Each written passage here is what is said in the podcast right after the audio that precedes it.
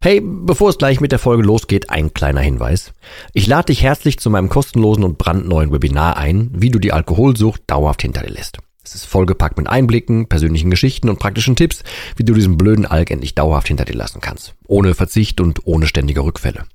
Melde dich gern kostenlos an unter www.drymind.de slash Webinar und such dir einen für dich passenden Termin aus. www.drymind.de slash Webinar und ich freue mich, dich dort zu sehen.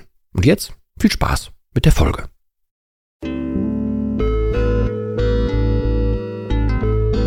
Nüchtern betrachtet. Der Nie wieder Alkohol Podcast.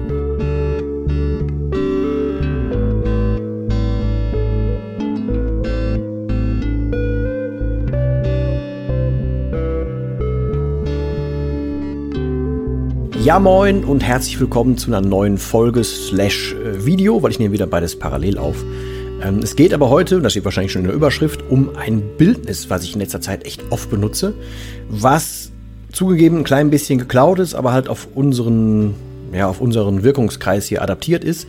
Äh, und du wirst es vielleicht von mir schon an anderer Stelle gehört haben, dass ich Freund davon bin, dass man sich vorbereitet. Also meistens habe ich das hier so in dem Kontext gesagt, dass wenn du weißt, du wirst irgendwann gefragt, ähm, ja, warum trinkst du nichts, wenn du weißt, du kommst in irgendwelche Gesellschaften, wo das hinterfragt wird und du hast das Gefühl, ey, Kacke, die wollen wissen, warum ich nicht trinke, ich fühle mich da irgendwie ertappt oder was auch immer, ähm, dann vertrete ich die Theorie, dass es Sinn macht, sich vorzubereiten weil man dann einfach, naja, selbstsicherer auftreten kann und man wird dann nicht, weil man überrumpelt wird von der Situation, irgendwie schwach oder so. Ne? Also, simples Beispiel. Du gehst irgendwo hin oder du weißt, du triffst dich zum Beispiel mit jemandem, wenn es Corona-mäßig geht und willst ausgehen und dann normalerweise wüssten alle, mit denen du dich triffst, dass du normalerweise dir Wein, Bier, keine Ahnung was bestellt hättest oder so. Stellst aber jetzt ein Wasser oder eine Schorle oder so äh, und hast dann Angst davor, dass Menschen nachfragen. Ähm, da macht es Sinn, das durchzugehen was du antwortest und was du eventuell auch antwortest, wenn noch eine Frage kommt. Weil falls du das nicht durchgehst und du fühlst dich überrumpelt und denkst dann, oh, hoffentlich fällt das keinem auf, dass ich ein Problem habe und dass, dass ich deswegen nicht trinke, dann kann das schon mal sein, dass du dann doch schwach wirst und sagst, ach, weißt du was, komm, bestell ich mir doch was und schon ist die ganze Planung hinüber. Also das funktioniert am besten, wenn du dich vorbereitest und du dich nicht überraschen lässt. So ist das aber generell mit fast allem. Ähm, mit fast allen Situationen, die dir mit dem Alkohol ähm, passieren können, mit fast allem, was man sich ausmalen kann und mit fast allem, was einen wieder in die Fänge des Alkohols treiben kann. Also das kannst du vollkommen, ähm, naja, universal anwenden, was auch immer das bei dir ist. Um das ganze Ding aber noch mal ein bisschen klarer zu machen, äh, möchte ich halt so eine Analogie nehmen und ein Beispiel bringen von, stell dir mal vor, jemand soll das erste Mal eine Rede vor Publikum halten. Dann sieht dieserjenige äh, sich ja selber irgendwie schon so nach dem Motto, oh Gott, oh Gott, da sind viele Leute, ich werde nervös sein und so weiter. Mal weiter angenommen, das ist eine öffentliche Veranstaltung und alles Corona-mäßig geht und so. Das heißt, dann fährt derjenige, also nennen wir jetzt mal A, der diese Rede halten soll, das erste Mal vor Publikum auftreten soll, fährt an diesen Veranstaltungsort. Während der da ankommt, hält schon jemand eine Rede und das ist so, so ein ganz abgebrühter, der hat das schon x-mal gemacht. Nehmen wir jetzt mal B. Und B steht dann da und ist überhaupt nicht aufgeregt, weiß genau, was er da sagt, wirkt total kompetent, wirkt ähm, super aufgeräumt, Rede kommt super an und so weiter. Und das macht A dann erstmal noch total mehr nervös, weil Kacke, ey, wieso kann der das so gut, wieso kann ich das nicht? Ähm, ich hoffe, du kannst dir das Bild grob vorstellen. Der Schlüssel warum B das in dem Fall viel gelassener angeht, ist, dass B das wahrscheinlich schon x-mal gemacht hat. Also B hat schon x-mal auf der Bühne gestanden und B hat sich schon, keine Ahnung, hat alles Mögliche schon mal erlebt. Also dem ist vielleicht schon mal der Strom ausgefallen, dem ist schon mal das Mikro kaputt gegangen, der ist schon mal hingefallen, der musste niesen, der war aufgeregt, der hat einen hochroten Kopf, der hat angefangen zu schwitzen, vielleicht ist das Publikum aufgestanden, ist gegangen oder so. Vielleicht ist dem das alles schon passiert und weil er das alles schon weiß, ist er jetzt entspannt. Du, wenn du jetzt A wärst oder wir gehen in die Rolle von A, dann kann A Folgendes tun und der kann vorher, sollte A vielleicht tun, seinen Vortrag ja üben. Ne, der geht ja dann seinen Vortrag durch, was er reden will, was er sagen will und so weiter. Der geht den durch und durch und durch und durch, bis der quasi so sitzt, dass du nachts wecken könntest und A kann das quasi so sprechen, rezitieren und die Rede wäre gut. Was A normalerweise dann dabei aber vergisst, ist halt diese ganzen Umstände, die gerade schon genannt sind. Also was ist denn zum Beispiel, wenn man, man auf der Bühne ausrutscht? Was ist, wenn man irgendwie, keine Ahnung, der Ton ausfällt? Was ist, wenn das Publikum wirklich aufsteht und geht? Was ist, wenn du keinen Ton mehr rauskriegst? Was ist, wenn sich dein Hals zuschnürt und du, weil du so nervös bist und so weiter? Und das kannst du insofern ablegen, wenn du diese Situationen durchgehst. Wenn du dir im Detail vorstellst, was da passiert. Weil, das ist das Schöne, unser Hirn kann nicht unterscheiden, wirklich nicht, ob das, was wir uns vorstellen, real ist, wenn wir im Detail sind, oder ob das wirklich passiert ist. Das heißt, diese ganze Erfahrung, die B auf der Bühne hat, die kannst du dir als A oder kann sich A dadurch ranholen, indem A das komplett durchgeht und sich das komplett vorstellt, komplett tief reingeht und so weiter, weil dann ist der genauso vorbereitet, wie B das ist.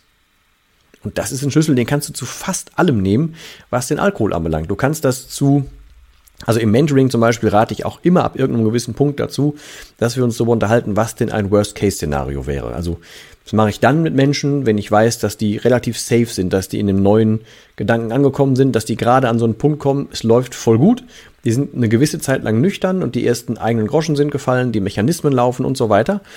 Und dann irgendwann, bevor man nachlässig wird, bevor einem das Thema wirklich auf den Sack geht, auf gut Deutsch, dann mache ich meistens das Fass auf und versuche zu sagen, ey, was müsste denn jetzt passieren, damit du rück, rückfällig würdest? Und äh, das ist ein bisschen angelehnt an Gary Vaynerchuk, den ich sehr mag und der unfassbar oft Recht behält, ähm, der für sich einfach so für die Perspektive, und das habe ich auch an anderer Stelle schon erwähnt, der ist halt wirklich, dem geht's saugut, ne, also rein monetär und so, ähm, der muss sich um nichts mehr so richtig weltliche Sorgen machen. Der stellt sich halt aber vor, dass es Menschen in seinem näheren Umfeld wirklich schlecht geht oder dass die sterben zum Beispiel. Einfach, wenn er das durchgeht, dann hat er wieder einen ganz anderen Zugang zu Dankbarkeit. Ähm, und das hier ist jetzt im Prinzip nichts anderes, was ich dir versuche zu verklickern, dass du das bitte tun sollst. Geh doch auch einfach Situationen durch, die in der Zukunft auf dich zukommen könnten. Geh doch solche Dinge durch, wenn du Angst davor hast oder es dich betrübt, wenn du denkst, boah, ey, ich darf nie wieder was trinken, dann geh doch mal in solche Situationen rein. Versuch dir das doch mal vorzustellen. Selbst wenn du das dir nicht gut vorstellen kannst, dann nimm das Gegenteil davon. Stell dir halt vor, wie das dann abläuft, wenn du dann wieder betrunken bist. Stell dir aber auch vor, was real hinten dran kommt. Also, wie der nächste Tag aussieht, wie das schlechte Gewissen kommt und so weiter. Stell dir das alles mit vor. Und dann kannst du trotzdem dir, naja, einfach ein Bild davon machen, ein Gefühl davon machen und du bist vorbereitet. Weil ich rede immer davon, dass der Alkohol wie so ein schlechter Berater ist und ich der Meinung bin, man sollte den Alkohol hm, persönlich sehen. Ne, aus dem persönlich nehmen, den irgendwie personifizieren. Ähm, der wartet nämlich nur darauf, dass du irgendwann, naja, schwach wirst, dass deine Willenskraft nachlässt, dass der irgendeinen neuen Weg findet, um bei dir anzukommen. Und je mehr du vorbereitet bist, je, je mehr du zum Beispiel mit solchen ähm, Worst-Case-Szenarien arbeitest, umso mehr weiß der ja, Kacke, da bereitet sich ja jemand drauf vor und ich kann dem gar nicht auf die übliche, einfache Art und Weise rüberkommen und kann dem irgendwie, keine Ahnung, von hinten ins Kreuz fallen oder so. Das funktioniert dann einfach nicht. Man ist ganz sprichwörtlich einfach immer einen Schritt voraus. Man versucht dem Alkohol einen Schritt voraus zu sein, indem man sich Sachen ausmalt, wie es denn ist. Und gerade dieses Ausmalen, wie es denn ist, das hilft halt unglaublich gut dabei, mal einen detailgetreuen, realistischen Blick darauf zu kriegen, was denn wirklich ist, was stimmt, was nicht stimmt und so. Weil ähm, das meiste, dem man irgendwie so hinterherjuckelt, dem man, oder die meisten Gründe, die man so vor sich herschiebt, warum man nicht aufhören kann, warum man nicht aufhören will und so, das sind meistens einfach nur sehr vage Geschichten. Da ist kaum mal eine, ein Detail reingebrannt. Und genau das nimmst du auch weg, wenn du dich versuchst, in solche Situationen reinzudenken. Also du schaffst es erst, die Oberhand zu haben und dich, dich wirklich wohlzufühlen, um das nochmal runterzubrechen auf das Anfangsbeispiel, wenn du zum Beispiel ausgehst mit jemandem ähm, und du weißt, was du antworten wirst, dann kannst du das so durchspielen, dass du selbstsicher bist damit und dann ereignen sich, erübrigen sich die meisten Dinge, die man sich normalerweise vorher vorstellt, dass sie schlimm würden, dass nachgefragt würde, dass die Leute auf einmal merken, kacke, ich habe ja wirklich ein Alkoholproblem, oh Gott, wie verurteilen die mich, wie sehen die mich, was denken die jetzt von mir? Und so. Das kommt erst gar nicht so weit, weil du vorbereitet warst und die Szenerie gar nicht erst dahin kommt. Also du malst dir vorher was Falsches aus, du setzt den Anreiz, nicht zu trinken, auf eine völlig falsche Bahn und wirst deshalb eher wieder schwach und fällst wieder in alte Muster, was überhaupt nicht sein muss. Ähm, meine persönliche Erfahrung ist, Ich sag einfach bestimmt, nö, ich will nichts trinken und dann ist gut. Je bestimmter ich das sage, umso weniger wird nachgefragt. Auf die Dauer sowieso. Ähm, aber dafür müssen die Leute nicht mal mein Thema wissen oder nicht wissen, was früher mal war. Und auch ebenfalls, auch bitte, auch für den Hinterkopf, ähm, ich bin jetzt zweieinhalb Jahre aus dem Ganzen raus, ne? Ich habe noch nicht einmal erlebt, dass selbst wenn jemand nachgefragt hat, warum ich nicht mehr trinke und ich dem sage, ja, nö, war damals auch echt ein Problem, dass dann irgendwer gesagt hätte, boah, was warst du damals schwach, dass du ein Problem hattest. Im Gegenteil. Fast immer wird gesagt, geil, dass du da rausgekommen bist. Also diese Angst, dass man verurteilt wird, weil man ein Problem hat, Schrägstrich hatte, auch die ist völlig unbegründet und die kannst du auch dann ablegen, wenn du dich einfach, naja, schon vorbereitest und weißt, was du antworten willst, was dein Standpunkt ist und, ist und so weiter. Also nimm dieses Beispiel vielleicht einfach mit, vielleicht ist da was für dich bei. Mal dir die Dinge aus. Dein Kopf kann mehr, als du denkst. Das ist mit Zielen genauso. Ähm, der Kopf ist unfassbar gut darin, so eine Auto auf Autosuggestion zu stellen. Ähm, und der braucht erstmal ein klares Ziel und dann setzt er sich selber hin und fängt an zu arbeiten, damit dieses Ziel erreicht wird. Da weißt du gar nicht oft, wie das funktioniert.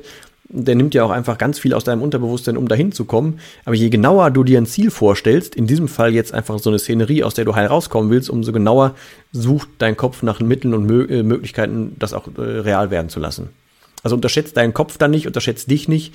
Und wenn du selbst nicht das irrsinnige Vertrauen in dich hast, dann sorg dafür, dass du dein Vertrauen ja in dich gewinnst, indem du dich vorbereitest. Das wäre mein Tipp für dich heute. Und ansonsten, ich habe jetzt vor ein paar Tagen, äh, findest du sowohl auf der nie-wieder-alkohol.de Seite als auch auf der drymind.de Seite einen äh, 26-seitigen, nee, 28-seitigen PDF-Bericht, glaube ich, äh, ist es äh, rausgehauen. Der ist für lau. Da einfach nur kurz eine E-Mail eintragen, damit du ähm, das Ding zugeschickt, beziehungsweise damit du den Download kriegen kannst. Da habe ich nochmal auf, ich meine, es wären 28 Seiten komplett runtergebrochen, was mein Weg ist, wie ich denke, dass man vom Alkohol loskommt. Ähm, sollte dich das interessieren, solltest du dann nochmal genauere Infos haben wollen, solltest du dich einfach schlau lesen wollen, auf nochmal, naja, runtergedampft, wie meine Idee da so ist, wie mein Weg ist und warum der erprobt ist und warum ich den für den besten Weg halte, fühl dich herzlich eingeladen, dir das Ding einfach für lau runterzuladen. In diesem Sinne, ich wünsche dir nur das Beste. Ich bedanke mich für deine Zeit beim Zuhören. Wenn du Fragen hast für eine zukünftige Folge hier, weil wir steuern ja auch langsam auf Folge 100 zu und ich würde bei Folge 100 eigentlich tatsächlich gerne so ein paar Q&A-Sachen mit reinnehmen, also Fragen von dir, von euch, die ich hier dann mal ausführlich im Podcast ähm, ja, beantworten kann weil auf Instagram ist immer so ein bisschen die Zeit begrenzt. Da mache ich das zwar auch öfter mal und das wird echt saugut angenommen. Ich würde es aber gerne im Podcast machen. Also solltest du aktuell Fragen haben, schreib mich einfach gerne an. Infos, wie du mich erreichst und so findest du alles in den Show Notes. Ähm, ja, würde mich freuen, von dir zu hören. In diesem Sinne, danke für, fürs Zugucken, fürs Zuhören und bis zum nächsten Mal. Ich verbleibe ich immer mit den letzten Worten. Das heißt hier Tschüss.